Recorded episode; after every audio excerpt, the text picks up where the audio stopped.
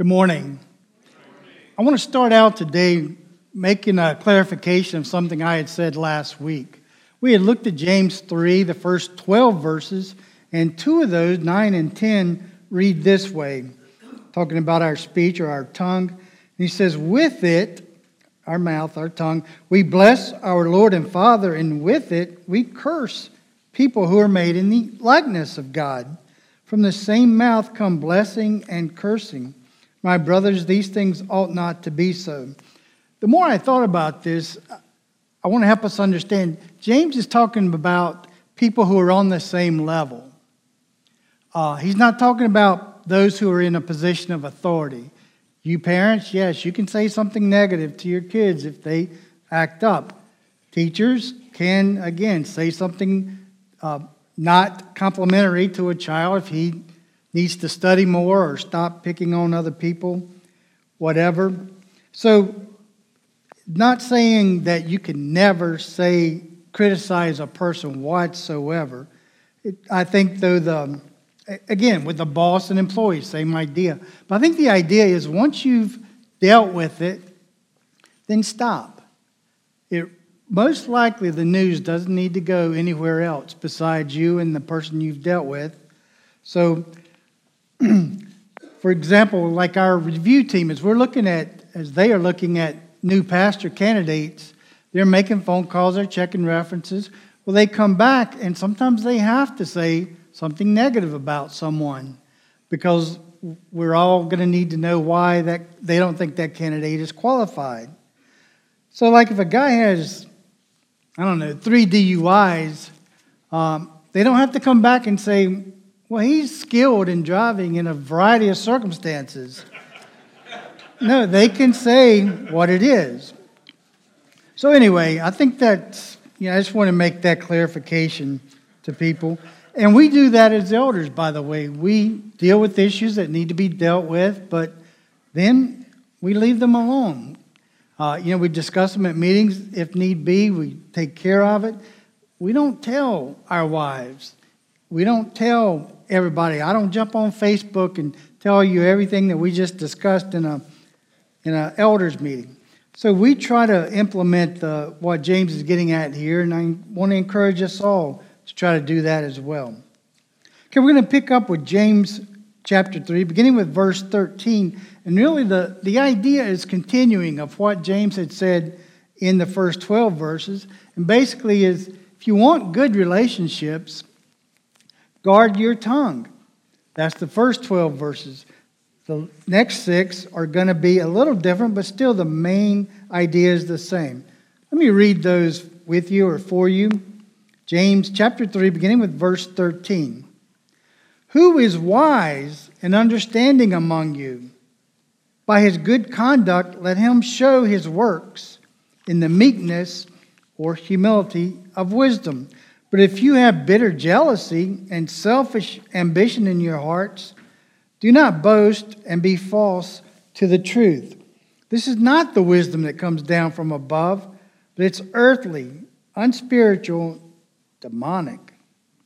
For where jealousy and selfish ambition exist, there will be disorder in every vile practice. But the wisdom from above is first pure, then peaceable, gentle, open to reason, full of mercy and good fruits, impartial and sincere. And a harvest of righteousness is sown in peace by those who make peace. So, what the big idea we're going to see today is genuine faith produces a wisdom and an understanding and peace within us and in how we deal with other people. If we are wise, we will deal with others gently and try to maintain peace as much as possible. Today, we're also going to look at two kinds of wisdom one is biblical and genuine, the other is false and destructive. Quick definition wisdom what James is going to call wisdom from above is simply godly wisdom, the kind of wisdom God gives. It's based on knowledge of God, But even more than that, it's based on understanding more and more about Him as you go on in your Christian walk. And wisdom is also the ability for us to deal with circumstances the way God would want us to. Knowledge, knowledge of the Bible is important. Then we have to take that knowledge and live it out, utilize it in our day to day lives. Understanding, similar word. It, knowledge, understanding, wisdom, they, those concepts are very, very close to one another. We're also going to see a second kind of wisdom called wisdom from below. It's going to be described in verses 14 through 16, and it's the very opposite of God's kind of wisdom. Also, going to ask you two questions, so let's get started. Flowing out of verse 13, who is wise and understanding among you? There's the first question. By his good conduct, let him show his works in the meekness of wisdom. You say that's still only one question. Right, I'll mention that and clarify that in a moment. First question From God's perspective, though, are you wise and understanding? You know, we all would want to say yes rather easily, but the second question then comes into play that's implied by this first question. Second question is if you consider yourself wise and understanding, what's your proof? How do you know you are? What should we look at in your life that would demonstrate that indeed you are a person with godly wisdom? Charles Haddon Spurgeon said, Wisdom is the right use of knowledge to know by itself is not to be wise, but to know how to use knowledge, that is wisdom. First question, our second question. So, are you wise, do you think? Are you an understanding person? And how are you going to know?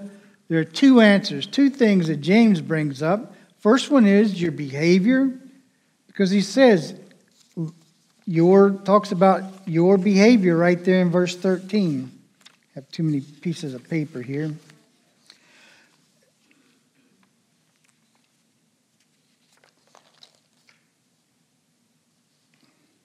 So in verse 13, James asks the first question and he answers the second one.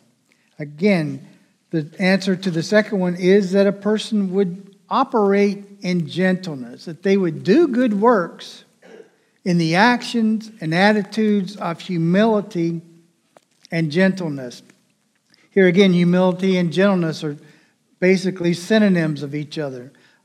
Do you operate in an attitude of humility, gentleness, that's motivated by God's kind of wisdom?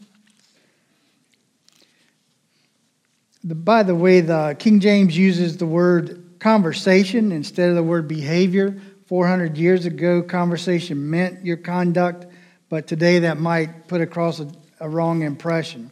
So, again, in your actions and how you deal with people, especially with people maybe not at your level, as far as maybe children or people who are in a needy situation, do you relate to them in humility kindness, gentleness that comes from a godly wisdom?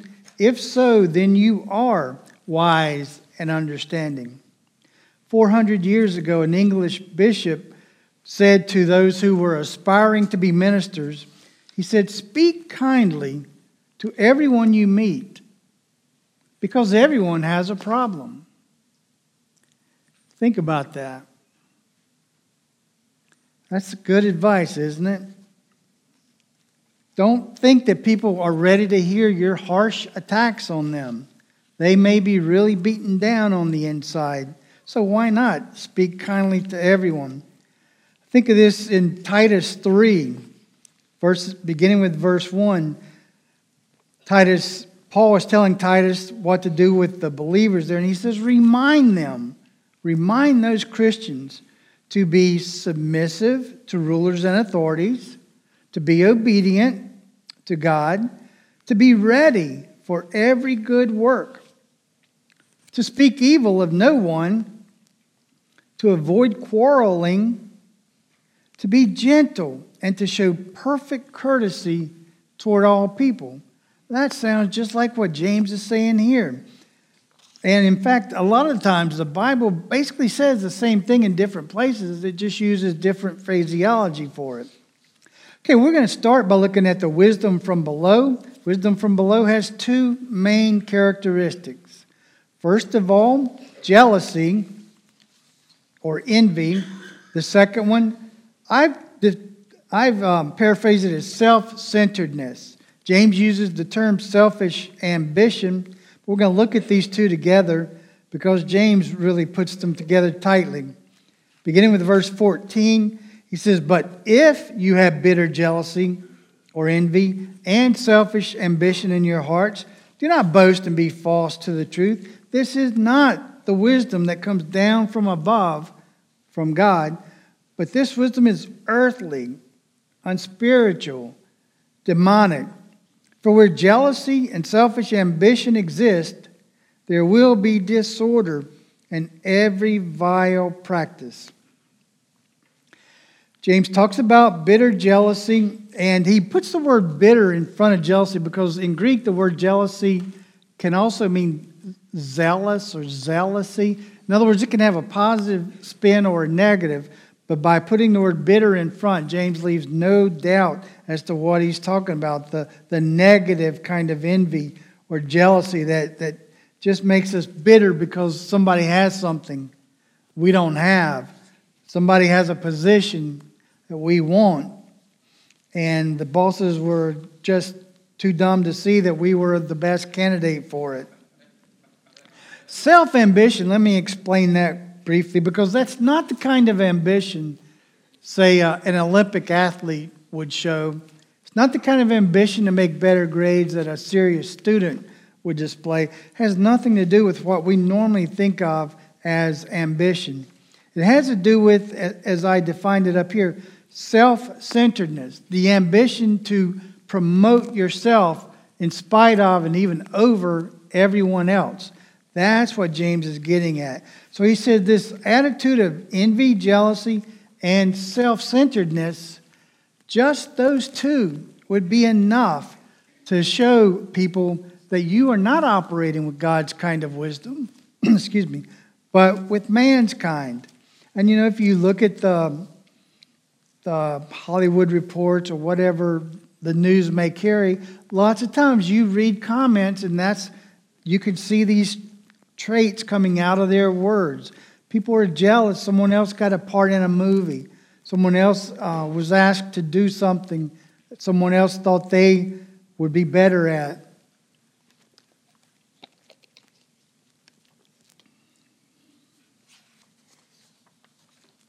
And by the way, don't make the mistake of thinking that James is now talking to unbelievers.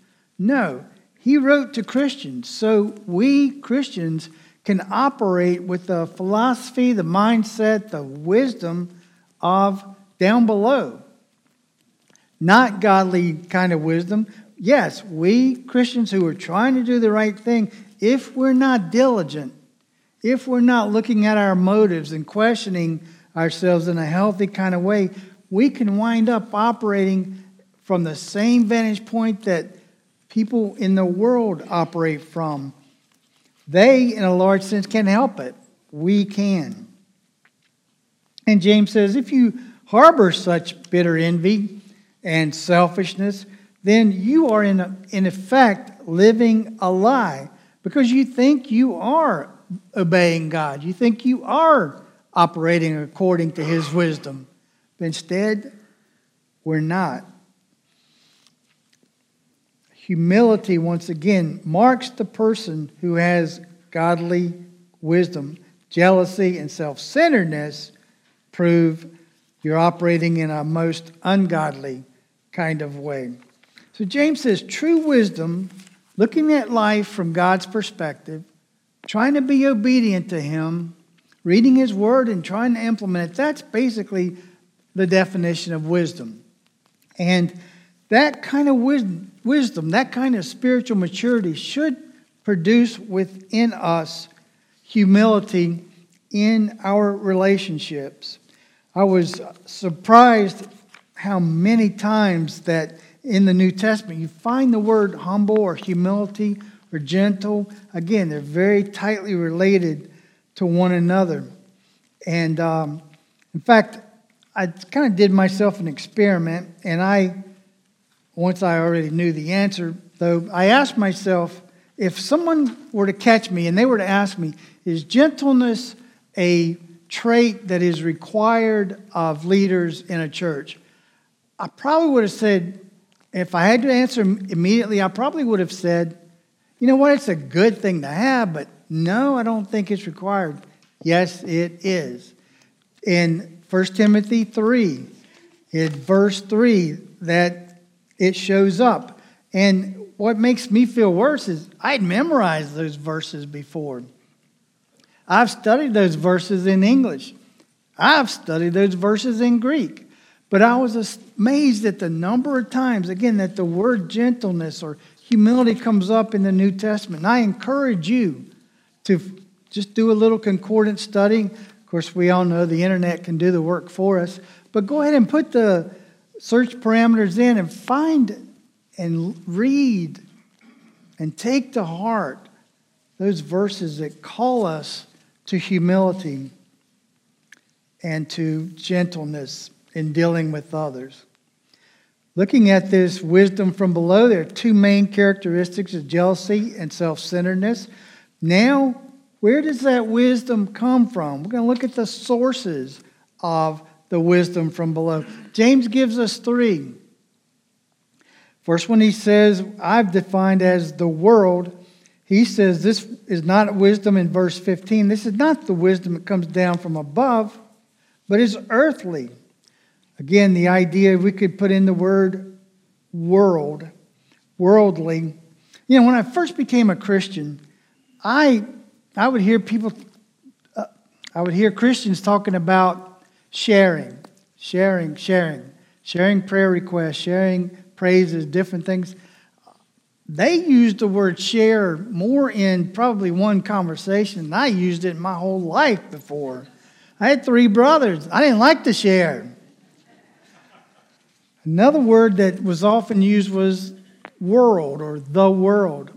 And I thought, wait, these Christians don't care about the planet.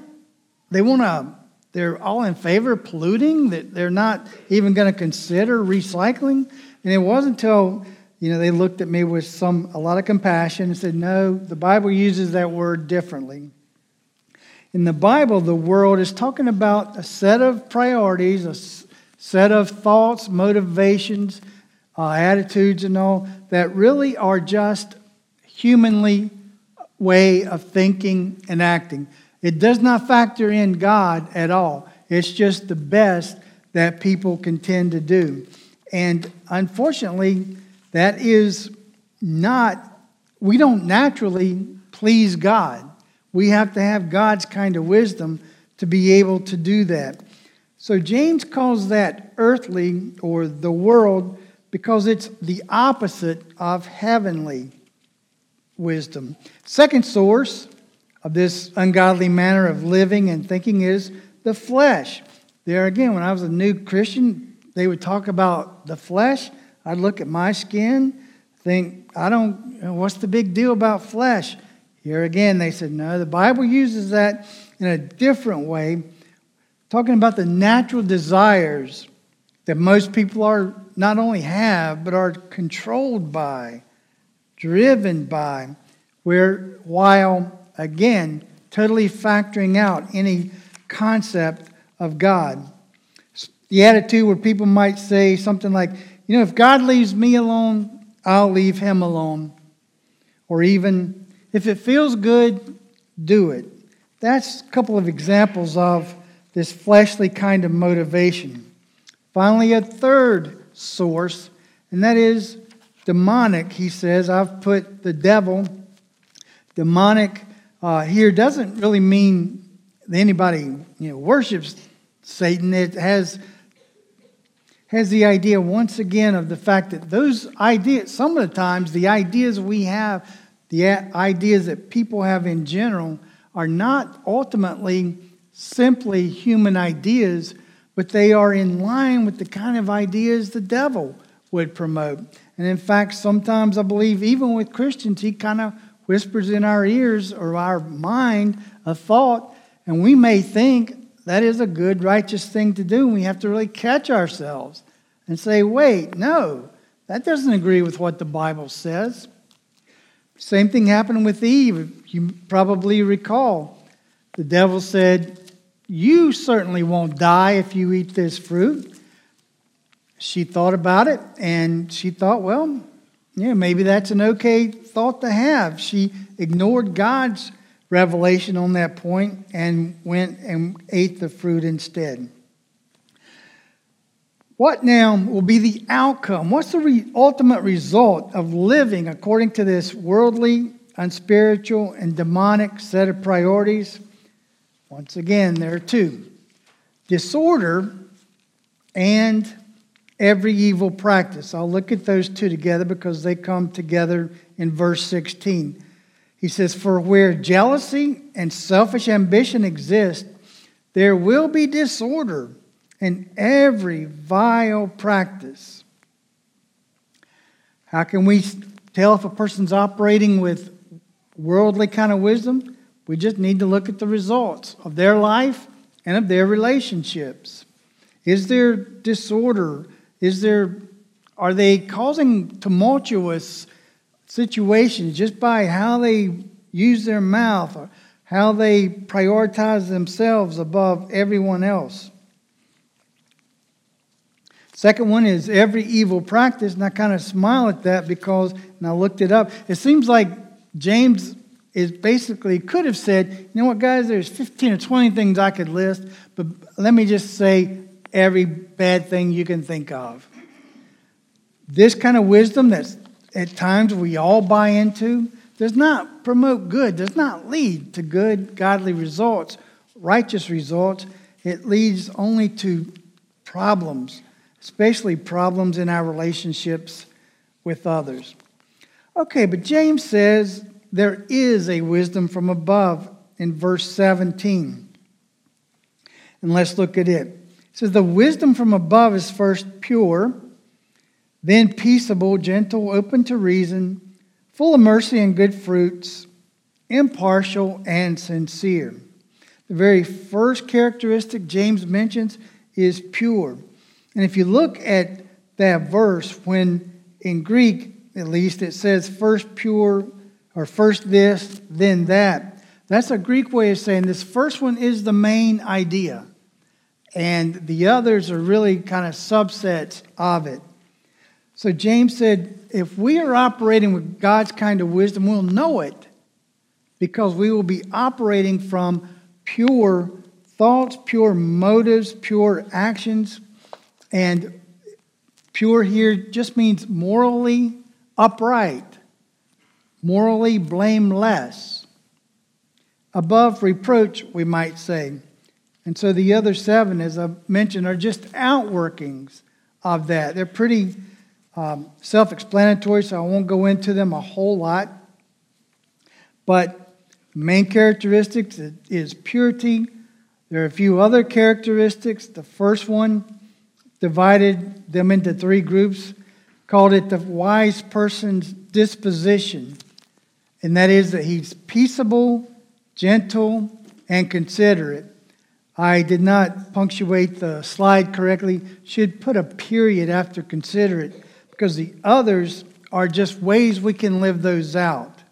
Are you open to reason or do you have to always get your way? Now, don't elbow your spouse when I ask that. But are you willing to change? willing to let others win. Even if you are still convinced your idea might be better, are you willing to let others shine sometimes? Number two, the wise person's actions doesn't look like actions, but what he means here is that you do good deeds. That's what he means by good fruits. You do good deeds, you help others, and you do it with a motivation of mercy. That is, you're willing to go out of your way, willing to inconvenience yourself because someone has, at that point in time, a greater need than you have. Thirdly, wise person's attitudes. He gives us two that they are impartial, that is, that they have an undivided loyalty to God and to his ways. And secondly, sincere, genuinely showing love and compassion, not putting on an act when it might make us look good. In fact, that word could be, is the word from which we get the word unhypocritical. Just doing something, kind of, you know, holding your nose as you go through it, but you really don't want to do it at all. No, it's so much better to be motivated by a genuine mercy, a genuine love and care for others. I want to close with this verse. Romans 14 19 says, Let us therefore make every effort to do what leads to peace and to mutual edification. I like that. Make every effort to do what promotes peace and helps build up everyone else. When, uh, just before we pray, I want to invite the elders, the new members, the prayer team, all to come forward, and I invite you to bow and pray with me.